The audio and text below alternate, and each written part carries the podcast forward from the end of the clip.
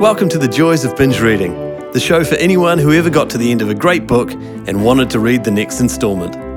We interview successful series authors and recommend the best in mystery, suspense, historical, and romance series, so you'll never be without a book you can't put down.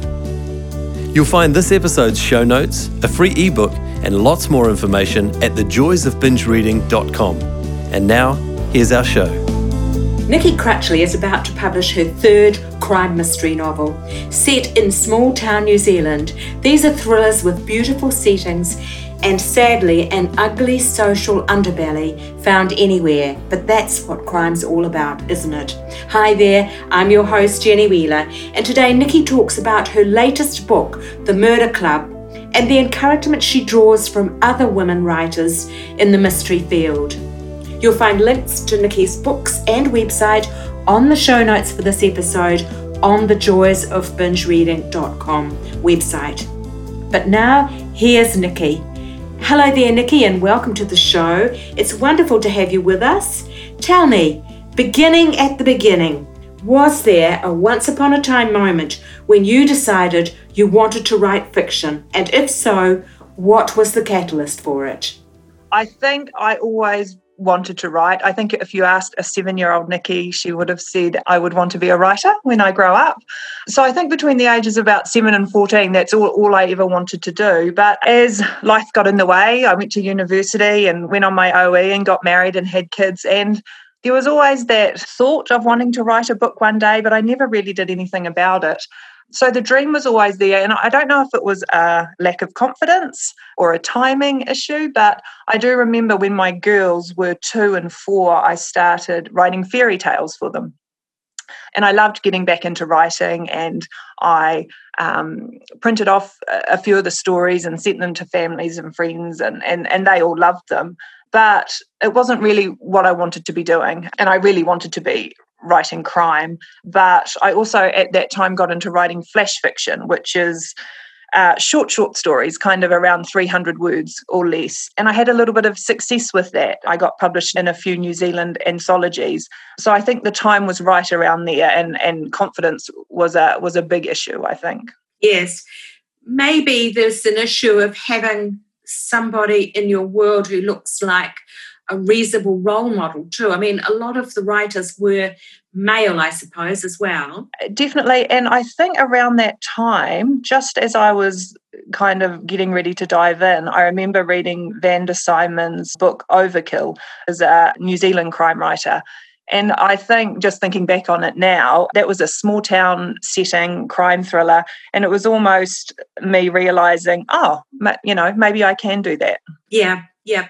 So you're about to publish your third crime mystery now, one called The Murder Club.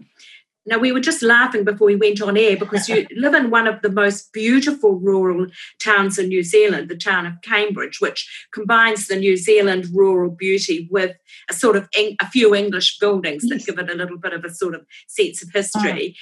And your books are all beautiful settings and a rather ugly social underbelly. What attracted you to crime? So, I guess with the crime genre, I quite like how you can explore people in society, which can be quite serious subjects, but still have a little bit of fun with the whodunit aspect. I've been reading the crime genre since my mid teens. So, when it came to writing a book, I kind of felt like the genre picked me. But I've always had a fascination with not so much the act of the crime, the violent crime, but that's something that always has to be explored, really in crime fiction, but um, also why someone chooses to do something, or um, if they're pushed to the point of committing a violent crime, why, why they did it. But you're right, all three of my novels are, are set in small town New Zealand. I've always lived in, in small towns. I grew up in uh, a town called Otorohanga, um, which when I was a teenager had a population of about 3,000. But I quite like the idea of small towns uh, and the dynamic they give a crime novel. So there's that idea that everyone knows everyone, uh, but do they kind of thing. And I quite like the idea of there's always gossip and rumour in small towns, you can't avoid it. And, and that's something uh, that I explored in my first book, Nothing Bad Happens Here. But I just do like that idea of beautiful settings um, and something bad happening. I think it's a really good contrast. Yeah. You, as we've mentioned, you live in New Zealand yourself, but why did you choose to go local with your settings? And do you see the New Zealand location as being an advantage or a disadvantage to getting more international uh, readership? Mm, so, when I had my first thoughts of Nothing Bad Happens Here, my first novel, the setting really came to me first, even before characters. And the setting was the Coromandel coast of New Zealand, which is a, a, a, stunning region for people that don't know it. Beautiful beaches and lots of small beachy towns. And it's on the east coast of New Zealand's North Island. I used to have my summer holidays as a child in a place called Whangamata. Um, and a few minutes out of Whangamata is a big expanse of, of forest called Wentworth Valley. And so those two places where I chose to set Nothing Bad Happens Here, but they became Coldridge Valley and Castle Bay. I think with the New Zealand setting, it, it is a double edged sword. I mean, I chose it because it's familiar to me and it's always easier to write write something that's that's familiar to you. But yeah, it is a double-edged sword. I think there's people who love reading about a country they've never been to before, um, or maybe don't know too much about. But there's also people that prefer to stick to the books in, in the bigger countries, set in bigger countries like the UK or US. But the same goes for New Zealand readers as well, I think. I know there are a lot of Kiwi readers who love um, books set in their own country, but I think there's just as many that don't give New Zealand books a chance. Yeah, yeah. So the Murder Club's just been released, and there's a theme that runs through all of your books so far, and that's the awareness of organised exploitation and abuse of women. Every one of them has got this thread of women who are abducted or, or just treated very badly. Is there anything that particularly draws you to that darkness? When I think back, I don't I don't really do that on purpose, but I, I find I write to what's going on in society today. So what I see in, in the newspapers or what's being discussed on social media, and unfortunately, when it comes to violent crime, a lot of that is being carried out by men towards women. I, I just like putting myself um, in the place of the protagonist um, and dealing with how she's going to react to something that's happened to her. But I also think that darkness is, is quite interesting. To be honest, I think, like most of us, we live a pretty straight and narrow kind of life.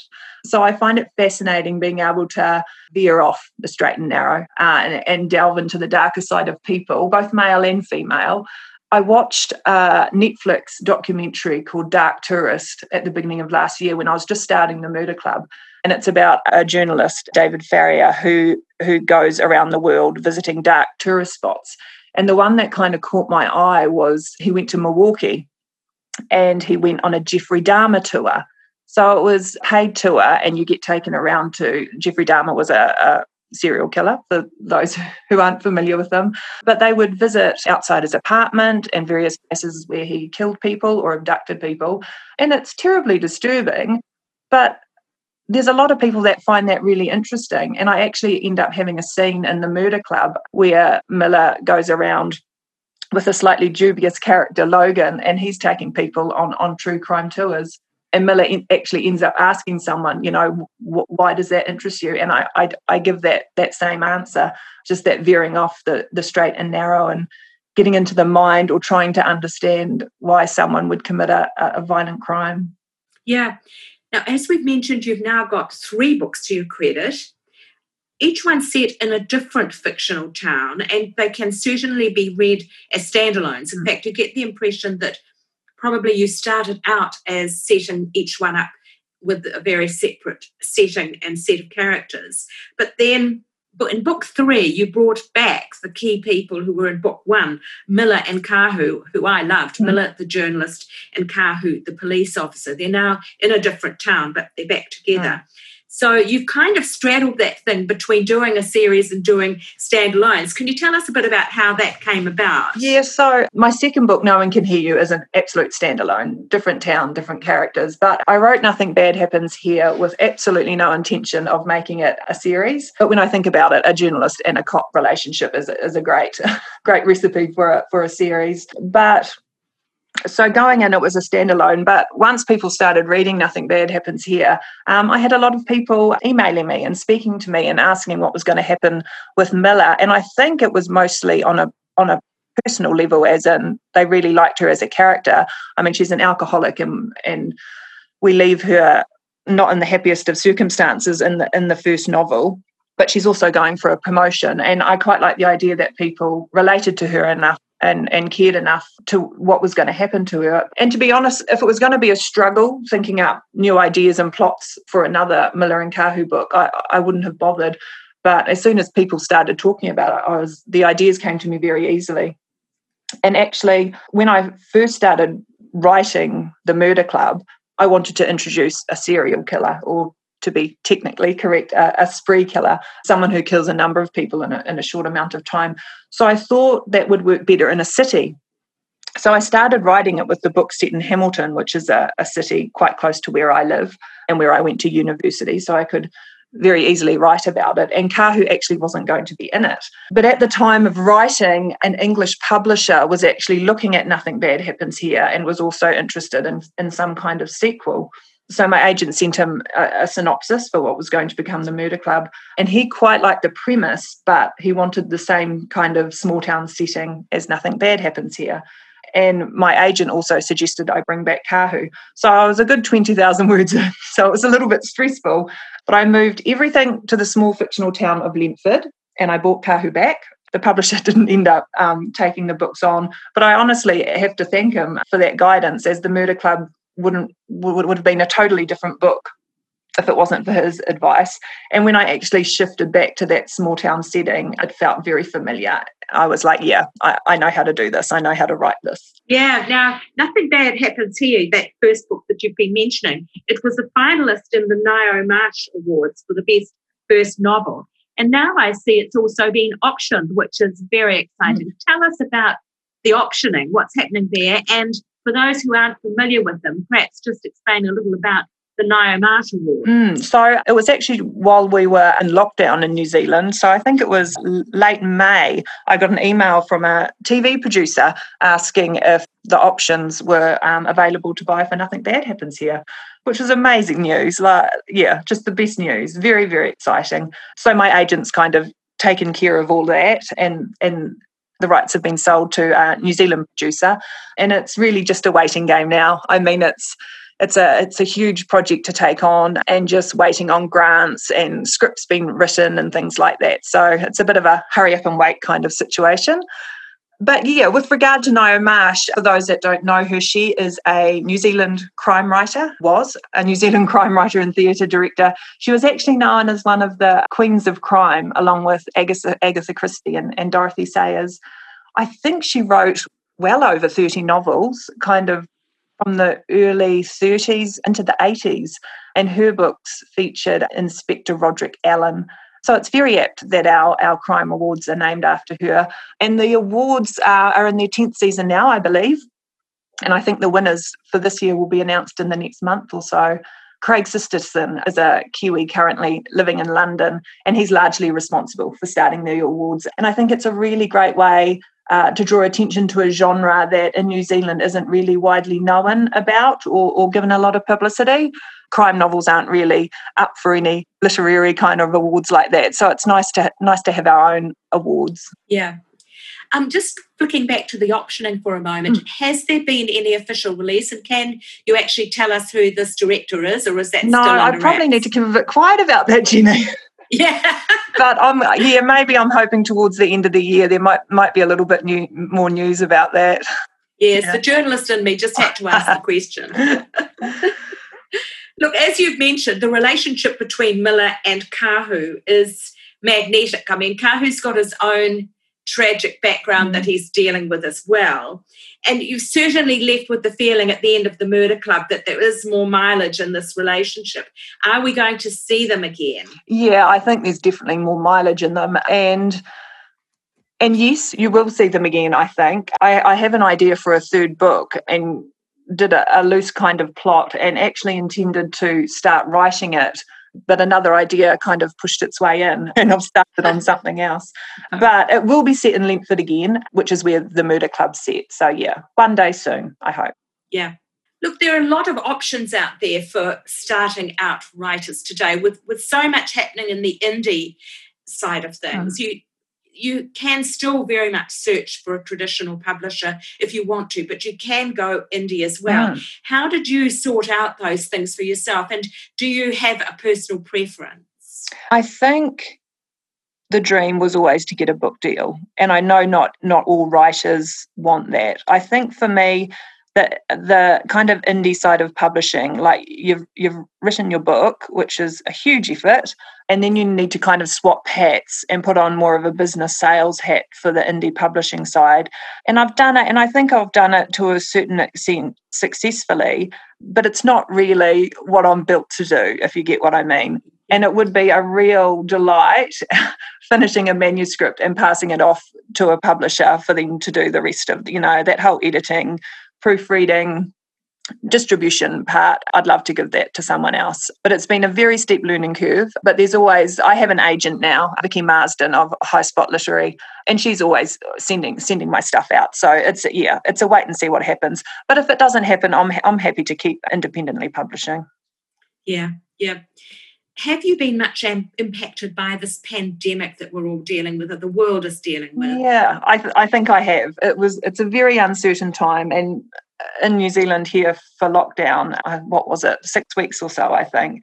From a writing point of view, I did find it quite hard creatively. I didn't really have the focus I needed to write. Plus, me and my little family live in quite a small house. So I had a husband and two girls who are 10 and 12 at home.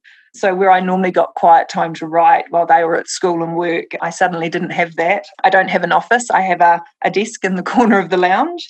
So, between my husband on Zoom meetings and homeschooling the girls, yeah, during that time, any kind of writing went out the window a bit. yeah, yeah. I gather you're about to move house, so maybe that's going to be a thing of the past. I am, and I get my own office, which is I'm just off the charts excited about that. oh, that's fantastic.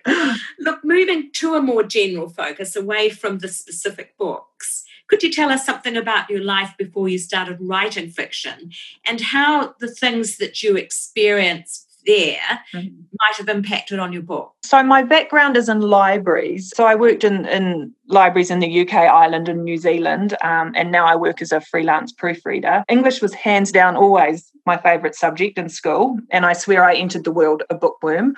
But as I said, from about the age of seven, I knew I wanted to be a writer. But as I reached my teens, I kind of wondered very sensibly, I might add, would it be a viable career? And I looked at journalism briefly until I realized I, I would have had to talk and interact with people, which I was very, very shy back then. So that was enough to put me off. But I went to uni and studied um, English and sociology, and I went on my OE. And as I said before, I, I, I kind of did up, give up writing, bar keeping a, a travel journal. But there was always that dream of writing until I came back to it with, with my girls' fairy stories. But I believe, I think to be a good writer, um, you need to be a great reader. And that's definitely something that's impacted my books. I mean, from the very beginning, when I was reading Anne of Green Gables books when I was kind of 10, 11 years old, Patricia Cornwell's Scarpetta books, whether it's historical fiction or crime fiction, I believe that's absolutely impacted um, me becoming uh, a writer. And I think even just growing up in, in small town New Zealand, that's had a, a huge impact on, on the books I'm writing. Yeah the romance side of things is very strong in New Zealand. We've got some very, very good romance writers, mm. and and that's often the path that female writers take when they're getting started. They they do a few romances, and then they may go off into into mystery or mm. historical. Were you ever drawn to the idea of writing romance? Oh, Jeannie, to be honest, I'd rather kill someone than write a, a love scene.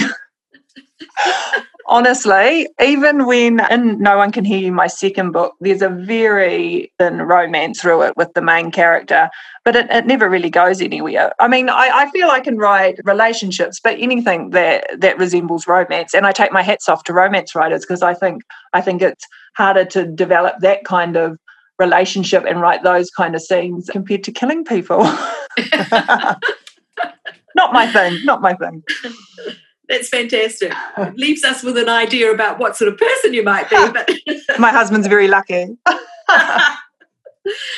Look, tell us what was the best piece of advice that you were given as a new writer starting out, and what was the worst?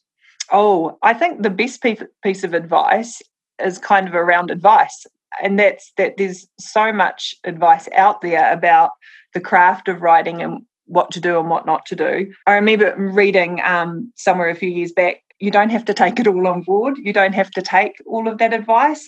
Mm. I mean, there's it's a really personal journey, I think, writing a book. It's up to you if you want to write 50 words a day or 2,000 words a day.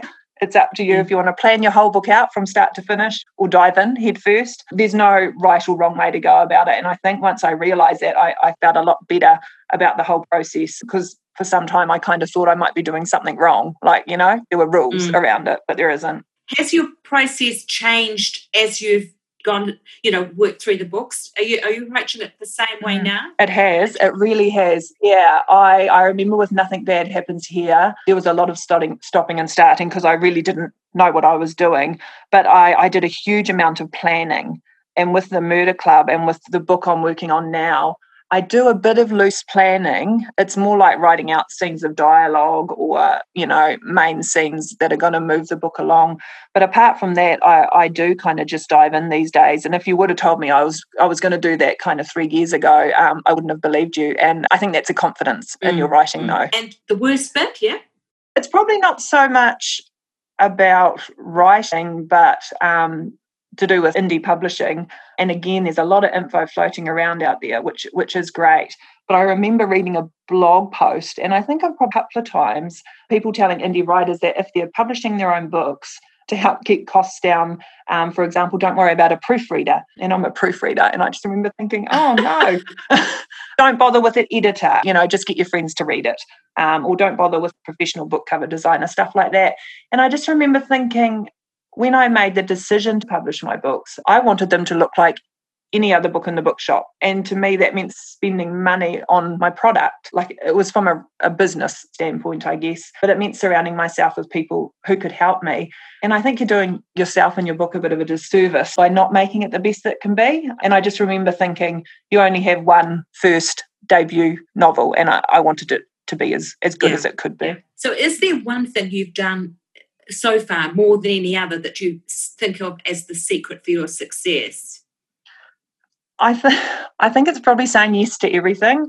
I'm like most writers quite introverted, quite shy, and I used to go to before I started publishing my books, I used to go to writing events and be in the audience and be amazed at the way writers spoke and read from their work. And part of me used to hope that that would be me someday. And another part of me thought, thank God I don't have to do that. But when my first book came out and it got a little bit of an attention, um, you know, newspaper articles and uh, being a finalist in the Ngaios, I was invited to, you know, writers groups or festivals and things like that. And over the last three years, I've done quite a few events. And for the first couple of years, I absolutely dreaded it, but I said yes to everything. And I think by saying yes to everything, it started getting easier, which is great, but it definitely exposed me to more people who are getting to know me and wanting to buy my books. So, yeah, it was definitely a, a positive thing. That's great. That's great. Look, turning to Nikki as reader, because this is the joys of binge reading, and it's a bit predicated on the idea that people these days read in a similar way to they to the way they view Netflix. If they find mm. books they like, they like to then read through that that author's work, and they can buy it online at midnight if they mm. choose to. So you you say that you've been a passionate reader. Tell us a bit about your reading life and your who you who are you reading today. So I started off I always talk about Anne of Green Gables, and that's such a bingeable series. You can, I, I, think there's about 10 books in that series, and I read that, you know, over a couple of years when I was 10, 11, 12, and I loved those books. And then I got into Patricia Cornwell, a bit of a change, but Patricia Cornwell's Kay Scarpetta series in my teens. And I read Stephen King and James Patterson and books like those, Stieg Larsson's Girl with the Dragon Tattoo, things like that. But I also, I was just looking at my bookshelf the other day and I've got a huge amount of Jodi Picoult books. And today I read, I would read anything by Jane Harper. So she's written The Dry and The Force of Nature, which have Aaron Falk as the, as the main protagonist. And she bought out The Lost Man last year. She's an Australian writer and she's got one coming out in September. And she's the kind of writer who I would just buy her book. It doesn't matter. I don't care what it's about. I think she's amazing. It's fantastic. Anyone else at the moment? I I, I've read pretty much everything by Paul Cleave, who's a New Zealand crime writer, and I mentioned Vanda Symon at the start, and she's got Detective Sam Shephard as her her protagonist. So they're both Kiwi writers, and also Craig Sisterson, who I talked about, who started the Ngaio Marsh Awards, has just brought out a book called Southern Cross Crime, and it's really a reference guide to all the fantastic Australia and New Zealand crime writers. So if anyone's looking for any anyone to read, it's a Southern Cross Crime's a great book just to just to see um, who's available to read. That's great, actually. Yes, I noticed that. Vanda's been picked up by a British publisher, I think, hasn't she? She has. She's doing amazing. Yeah. Mm, Yeah. mm. Look, what is next for Nikki the writer? Have you got new projects under development? You have mentioned this one that's not one of the Mm, Miller Kahu series. mm. So, well, we've got nothing bad happens here being option, but yeah, that's a bit of a, a waiting game at the moment. But I'm about halfway through the first draft of, of this first novel, and it is a little bit different from from my the other three I've done. I guess it, you'd probably describe it as a psychological thriller. It deals with family secrets, I guess, the question of protecting your family against outsiders, even if your ha- family have done something wrong. I kind of step away from the small town community setting that have made up my other three books, and I, I even I go even smaller, I guess. And all the action takes place on a pine plantation overlooking the Pacific Ocean, again on the on the Coromandel coast, and it's kind of where three generations of one family are all living. So it's quite a closed cast of characters, but I'm loving. I'm really enjoying writing it. Mm, sounds great. It sounds like it could also be one of those books that's a bit like Anna Willett, the Australian thriller writer. Her books are set in Australia, but they're very, very generically vague. So you, Yes. it could be anywhere. It could be a California coast or a, you know, it's it's not quite pinned down. Yeah, you're exactly right. And that's kind of what I thought when I was writing them. So maybe a bit more scope for international readers. Yeah, Yeah, yeah. Now, where can people find your books? Tell us where they can get your books and also where they would can connect with you online if they're so interested in doing. So I think Amazon is the easiest place to go. All my books are available as ebooks or print copies. So the Murder Club is out on Monday the 31st, so you can pre-order that at the moment. Um, I'm on Facebook as Nikki Crutchley Author. I'm on Twitter as Nikki C Author, and I'm on Instagram at Nikki C Writes. Um, and I have a Facebook uh, uh, website, nikkicrutchley.com, and feel free to contact me. I love I love getting emails from people. And um, do you get a lot of response from your readers online? I do, and I do get emails as well, which is, I think, maybe the loveliest thing um, to get as a writer. Like you slave away for months and months all by yourself writing this book, and it, it's seriously just the best thing when someone takes the time to email or, or reach out and say how much they enjoyed the book. Yeah, yeah, that's great. So when is this next one due to be published? The fourth one. The fourth one, well, I'm only halfway through the first draft, a little while yet. Um, my agent will be pitching it to um, publishers in the next little while, so we'll say next year, shall we? sure thing. That sounds great, Nikki. So, and you, you're continuing with your editing work as well, Mm, aren't you? We, yes. should give a bit of a plug for your Yeah, editing work. So I'm a proofreader. So I'm kind of the person that comes at, at the very, very end. So I work under Crucial Corrections is the name of my proofreading business. And as well as manuscripts, fiction and non-fiction, I proofread anything really, theses and websites and blogs and anything like that. We'll put all the links for that on the podcast show notes so that people can find you very easily. Right. Look, thanks so much for being part of this today, Nikki. It's been fantastic to talk, and we'll watch for the announcement on the optioning with interest. Right. Thanks for having me, Jenny. Okay, dear, bye. Thanks for listening to the Joys of Binge Reading podcast. You can find all the details and links for this episode at www.thejoysofbingereading.com. We'd love to hear your comments and suggestions for who you'd like us to interview next. And if you enjoyed the show, take a moment to subscribe on iTunes or a similar provider so you won't miss out on future guests. Thanks for joining us and happy reading.